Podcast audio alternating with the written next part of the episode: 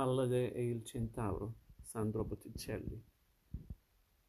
Come gli altri dipinti di soggetto mitologico di Botticelli, anche quest'opera, raffigurante una giovane donna armata di un'ascia da battaglia e intenta a trattenere per i capelli un centauro, presenta molti dubbi di interpretazione.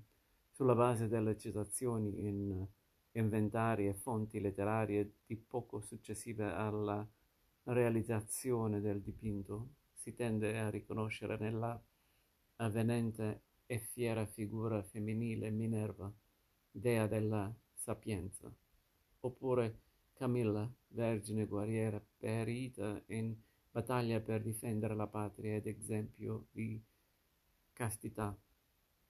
Il centauro, creatura mitologica dove l'uomo si fonde con la bestia, simboleggia gli istinti ferini dell'umanità, pertanto l'opera è da intendersi come un'allegoria della virtù che frena il temperamento sanguigno e passionale.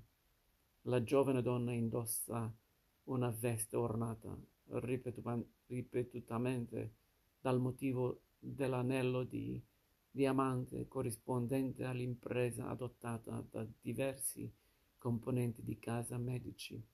La sua figura è avvolta da tralci vegetali, forse l'olivo consacrato a Minerva oppure il mirto, pianta associata a Camilla, ai medici e precisamente a Lorenzo di Pierfrancesco, cugino di Lorenzo il Magnifico apparteneva il dipinto e potrebbe essere stato commissionato in occasione del suo matrimonio con Semiramide a Piani nel 1482.